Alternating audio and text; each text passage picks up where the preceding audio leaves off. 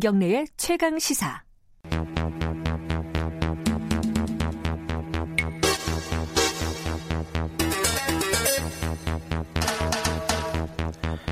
네, 사건의 이면을 들여다보고 파헤쳐보는 시간입니다. 추적 20분, 오늘도 두 분 나와 계십니다.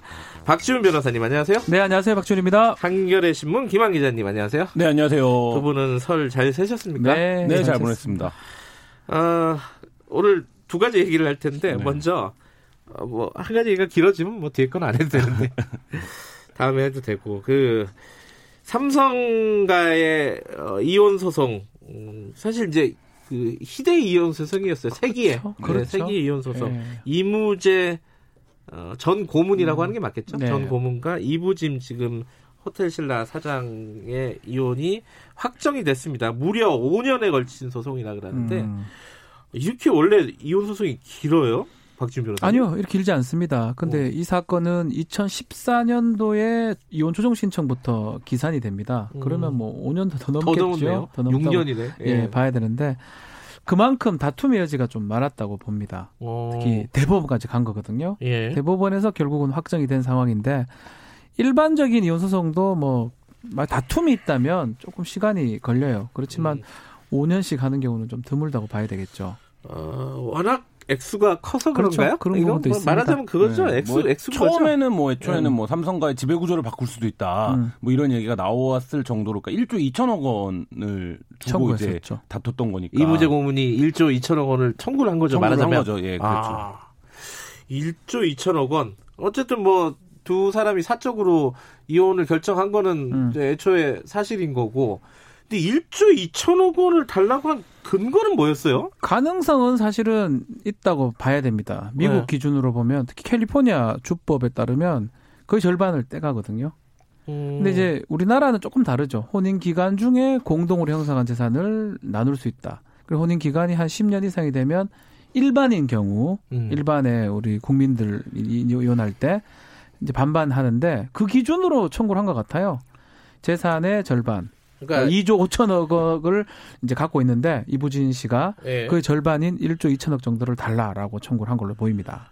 우리나라에서는 이렇게 절반을 분할해 주는 경우가 별로 없나요? 아 일반인들은 거의 절반이 됩니다. 그럼 왜 안 해줘요? 이 재벌도 똑같이 해야 되는 거 아니에요? 음, 일반인들이 이제 이혼 소송을 하게 되면 뭐 거의 이제 부동산이 다예요. 재산이 많은 부동산 있고 뭐 주식 좀 주식도 한 조금 몇천만 원. 있고 뭐 이런 거죠 뭐. 근데 이 사건은 좀 달랐던 부분은 뭐냐면 네. 혼인 기간 중에 형성한 재산이 적었다라는 거예요. 아 혼인 이전에 이제 다 뭐 증여를 받든 어떤 식으로든지 주식을 받았던 부분이 이제 그게 음. 많이 올라가 가지고 네. 재산 형성이 된 거고 혼인 이후에 형성된 재산은 적다. 그래서 그걸 기준으로 봤을 때는 얼마 안 된다라고 음. 판단한 것으로 보입니다. 혼인 이전에 대부분 형성이 됐다. 음. 그러니까 이게 재벌가가 한국 사회에서 굉장히 뭐 특별한 계층이잖아요. 예. 그러니까 이 소송의 뒤집어진 소송이 말하자면 최태원 노소영 지금 이제 진행 중인 소송이죠. 예. 그러니까 이 부분도 결국엔 혼인 과정에서 형성된 재산이 쟁점이 될 텐데 네. 이건 또 정반대로 주장하고 있는 거잖아요. 그러니까 그렇죠. 노소영 측에서는 정, 우리 아버지가 노태우 전 대통령과의 관계 속에서 이 기업이 성장했기 때문에 나의 재산 어떻게 형성이 됐더라도 나의 몫이 크다라고 주장을 할 테고 최태원 회장은 그렇게 주장 생각하지 않겠죠. 그러니까 예. 이게 결국엔 재벌가 한국에서의 이른바 이 재벌 체제가 형성된 맥락이랑도 관련이 있는 거고 이 이무재 씨, 이무재 고문 같은 경우에는 이른바 이제 뭐 평사원으로 입사를 해서 예. 그 재벌가의 이제 이세와 결혼을 한 스토리였는데 어, 이 과정에서 지금 이제 박 변호사님 말씀하신 대로 형성된 재산의 기여도를 어떻게 볼 거냐 음. 이 부분을 두고 이무재 씨와 그 이부진 씨가 생각이 서로 완전히 달랐던 과정이었죠. 최태원 노소영 그 이혼 소송에서는 이 노소영 씨가 아, 노태우 전 대통령이 어, 많이 도와줬다. 네, 특혜 뭐, 속에 그렇죠. 뭐, 예, 성장했다 이렇게 주장. 선경 어, SK. 예, 예. 그 특혜를 받았기 때문에 너- 노태우 대통령으로부터 전 대통령으로부터 네. 그러니까 내가 기여한 게 많다 이런 음, 거잖아요. 그렇죠. 말하자면 쉽게 그렇죠. 말하면 네. 그건데 여기서도 어 그런 비슷한 일이 일어나긴 했어요. 이부진 씨가 어, 나는 저기 아버지로부터 차명재산 많이 받아서 이게 재산이 형성됐기 때문에 이무제랑은 아무 관련이 없다. 근데 이거잖아요. 이제, 이제 사실은 이래요. 일반인을 자꾸 자꾸 일반인하고 재벌하고 좀 달리 말하는데 일반인이라면 아버지한테 많이 받아가지고 그 재산을 안 쓴 것도 기여라고 봐요. 음. 그렇죠. 이다 쓸 수 1조를 뭐 2조를 쓰긴 어렵겠지만 일반인들이 예를 들어서 뭐 음. 아버지한테 뭐 뭐 몇천만 원, 몇 억을 이렇게 증여를 받든 어떤 어떤 식으로든 받았는 거를 배우자가 네. 그걸 쓰지 않고 같이 그 보존한 것도 기여로 보거든요. 음. 그래서 그걸 하 그거를 다 토탈해 가지고 통상은 뭐 지금은 거의 거의 판례화된 것 같아요. 음. 10년 이상만 혼인 기간이 지속된다면 거의 반반을 합니다. 음. 50% 정도를 합니다. 음. 근데 그거를 이제 주장을 하죠. 이 재산 다 아버지한테 옛날에 받은 건데 지금 왜 이것까지 나누자고 하냐고 주장을 하면 반대 측에서는 나 이거 안 썼다. 니랑 살면서 음. 그 얘기를 하면서 반을 이렇게 인정되는 경우가 더 많아요. 음. 근데 이거는 좀 재벌이라 보 그런 것도 있고 금액이 너무 커요. 1조를 안 쓰- 쓰긴 좀 어렵거든요. 그런 것들을 이제 감안해서 판결이 되는데 저는 개인적으로는 그래도 좀 적다. 뭐 일반인들 봤을 때 140억 상당히 큰 돈이긴 한데 네. 그래도 청구 금액에 비하면 너무나 적기 때문에 사실상 좀 패소에 가까운 상황이 아닌가 음. 이 문제 지- 직측이 그렇게 좀 판단이 됩니다. 친권, 양육권 이거는 어떻게 된 건가요? 그러면은? 그러니까 음, 그 부분은 1심에서는 친권 양육권을 이부진 씨가 가지고 네. 다만 친권 양육권 행사하지 않는 예. 일방의 배우자가 갖는 게 면접 교섭권이에요. 예. 한 달에 뭐 몇 번 보는 거 자식에 예. 대해서 그걸 1회 정도 보장을 받았는데 2심에서는 2회 보장을 해 줬습니다. 음. 그러니까 어떻게 된 거냐면 결국은 돈은 좀 잃었지만 이무재 씨 측 입장에서는 음. 아이 보는 거는 좀 더 확보했다고 저 판단 좀좀 평가할 수 있지 않을까. 그두번 볼 수 있어요.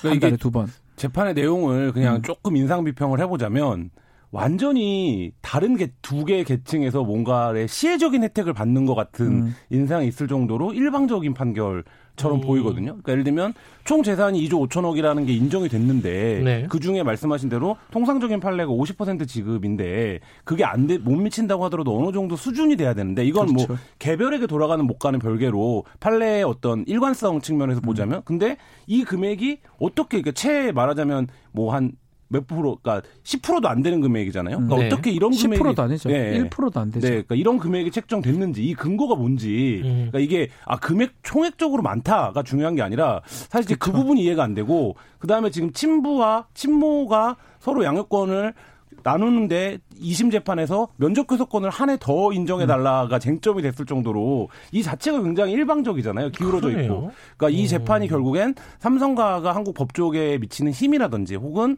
삼성 가문의 폐쇄성을 좀 어, 한국 사회에서 보여주는 판결이 아닌가 일반인 입장에서는 이런 생각. 근데 한편으로는 이제 판결문을 제가 다 볼 수는 없었지만 음. 이게 예, 이혼 소송 판결문은 공개가 안 되죠. 공개를 안 네, 합니다. 또 그죠. 이 사건은 공개 안 음. 하기로 했어요. 네. 그 내용들이 좀 있기 때문에 네. 그래서 뭐 알 수는 없지만 일단은 대상 재산을 확 줄인 걸로 보입니다. 음. 이혼 네, 재산 분할의 대상 재산이 2조 5천억을 기준으로 했으면 이렇게 나오지 않았을 거예요. 음. 근데 대상 재산은 뭐냐면 혼인 이후에 주식 그 증가한 네. 부분 그걸 줄인 다음에 기여도를 원래 15에서 20% 정도로 했거든요. 네. 그러니까 대상 자체가 너무 줄다 보니까 기여도가 20% 된다 하더라도 돈은 별로 안 된다라는 거죠. 미국을 기준으로 제가 계속 하는데 만약 미국이었다라고 음. 하면 상당하게 뺏깁니다. 근데 뭐가 더 좋은 제도인지는 잘 모르겠어요. 그건 모르겠어요. 그건 네. 제가 판단할 수는 뭐, 없습니다. 네. 없습니다. 그러니까 미국처럼 이렇게 재산을 네. 이렇게 깔끔하게 반씩 나눠주는 반게 나누기도 하고요. 네. 만약에 잘못했던 사람 있잖아요. 부정행위나 어떤 그런 사람은 징벌 손해배상 비슷하게 돼가지고 영화배우 유명한 영화배우나 뭐 스포츠스타 음, 뭐 완전히 끝납니다. 그냥 완전히 다 뺏겨버리니까. 예. 그렇지만 뭐 그게 맞다고 저는 말씀드리는 건 아니고요. 예.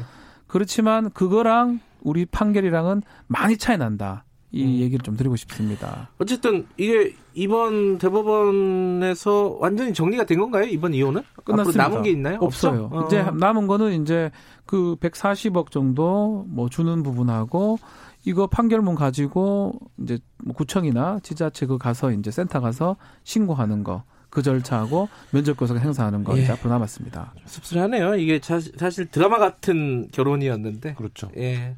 드라마, 결론이, 예. 어, 다른 드라마 종류가 다른 드라마 같이 네. 끝나버렸습니다. 나 그죠? 많이 예. 좀 안타까운 부분도 있는 예. 거죠. 일단은 자, 요거는 뭐 여기까지 여기까지 하죠. 그 크게 쟁점을 정리할 부분이 많지는 않은 것 같고요. 또 하나 간단하게 좀 정리를 해보죠. 네. 이 상어 가족 네. 이것도 소송이 지금 붙어 있잖아요. 네. 요거 왜 소송이 붙어 있는지 한번 좀 네. 설명 좀 해주세요. 그 올해 명절에 많이 아마 애기들이 있는 집에서는 들은 노래 들어본 노래일 텐데 뚜뚜루뚜루로 시작하는 노래죠. 상어 뚜루뚜루뚜루 네. 근데 그게 그게 표절이에요? 그러니까 이게 빌보드 차트에 들었을 정도로 공전의 히트를 네. 기록했는데 지금 이 부분에 대해서 그 미국 동요 작곡가인 그 조나단 로버트 라이트, 그러니까 활동명은 조니 온리라고 하는데요. 네. 이분이 내 노래를 내 노래 Baby Shark를 표절했다. 이렇게 지금 주장을 하고 한국 법원에 민사 소송을 제기를 한 겁니다. 노래는 비슷하더라고요. 어 유사해요. 들어보면. 예, 예. 유사한데 문제가 하나 있어요. 네. 이 사람도 이, 이 노래를 이게 Baby Shark를 본인이 작곡한 게 아니에요. 뭐 우리로 치면 아리랑을 갖고 좀 아하. 편곡했다고 봐야 되거든요. 아 이게 뭔가 뭔가 구전입니다, 구, 전 구전. 동요, 네. 뭐 구전 민요 뭐 이런 게 있었는데 다 달라 요. 지역마다 이것도 아. Baby Shark 한 데도 있고 Baby Shark 한 데도 있고 약간 음도 다르고 다른데 그걸 이제 본인이 편곡한 건데 이게 대박이 나니까 소위 아. 대박이 나니까 상당한 저작권료 이런 게 있을 거라고 판단이 되- 했을 것 같아요. 음. 그래서 그 부분을 이제 기회로 이제 소송을 제기했는데 과연 이게 어떻게 될지 한번 봐야 될 것 같아요. 아니 잠깐만 네. 저- 그러면 자기가 그 저작권을 등록을 했어요? 편곡을 해갖고 아 그렇지 않다 하더라도 네. 뭐 등록 여부는 제가 정확하게 못 봤는데 아마 등록이 됐을 것 같아요. 등록이 안 됐다 하더라도 안 된다 있어요? 하더라도 본인이 이제 만들었고 음. 많이 유명해졌다면 예. 본인의 권리라고 볼 수가 그러니까 있습니다. 이게 일반인들이 많이 흔히 헷갈리는 게 이제 표절과 저작권 침해를 헷갈리는데요. 아. 그러니까 표절은 베꼈다는 의미죠. 그냥 사전적인 예. 의미 그대로. 예. 근데 이 표절이 죄가 되는 게 아니라 결국 죄 법, 법정에서 다투는 건 저작권 침해 여부입니다. 그렇죠. 러니까그 음. 저작권이라는 건 이게 원작자와의 얼마나 원작자의 창작 의도나 이런 것들을 이 존재하는데 예. 그 부분을 얼마나 침해했느냐 결국 이걸 다투는 거거든요. 예. 그러니까 이제 이 저, 원- 자기가 저작권을 갖고 있다고 생각하는 입장에서는 이 노래가 구전가요든 뭐든 네. 이 노래를 지금 이제 현대적 의미로 어의 저작권은 내가 갖고 있는 건데 음. 이 부분을 무단으로 사용했다 이렇게 주장하고 있는 거고 네. 반면에 스마트 스터디 이 그 상어 가족을 만든 스마트 네. 스터디 쪽에서는 아니다. 이거는 이제 박 변호사님 말씀하신 것처럼 원래 뭐가 원작인지를 알 수 없는 구전 동요를 음. 우리가 어 재해석한 거다. 이렇게 지금 주장을 하고 있는 건데 결국엔 이 부분이 쟁점이 될 것으로 보입니다. 아니 근데 이, 이런 일들이 처음 있는 일이 아닐 것 같아요. 할 리가 없어요? 근데 구전은 없어요. 아 그래요? 구전 없기도 하고. 근데 음. 뭐 표절이나 저작권 침해 사건들은 꽤 많죠. 네. 그래서 일반적으로는 뭐 가락이라든지 화성이라든지 리듬이라든지 또 악기 이런 거 썼던 걸 보고 과연 구전을 보고 상어 가족으로 만든 건지 음. 아니면 정말 Baby Shark 이 조니 온리라는 사람이 만드는 걸 보고 만든 건지 아마 그게 기준이 될 것 같아요. 그래서 그 상어 가족이 Baby Shark에서 왔는지 아니면 구전에서 왔는지 네. 그런 판단을 아마 저작권 관련 소송 재판부에서 하지 않을까 조리 보입니다. 온리가 그거를 지금 요청했어요.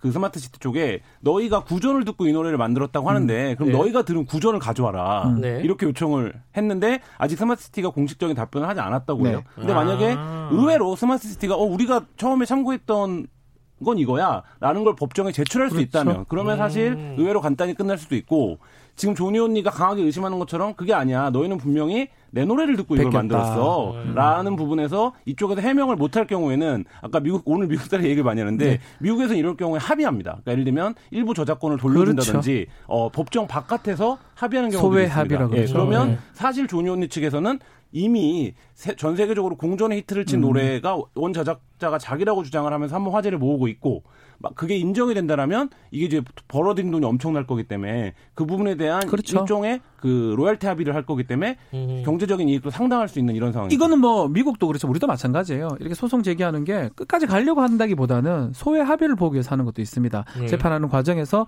지금 김한 기자 정확하게 설명을 했는데 본인한테 유리하다 판단이 들고 네. 또 스마트 스터디 입장에서 불리하다 판단이 들면 뒤에 가서 합의를 봅니다. 특히 7천만이고 엄청나게 힘길 끌었거든요. 그 수익의 일정 부분 아니면 뭐 정액일 수도 있고요. 네.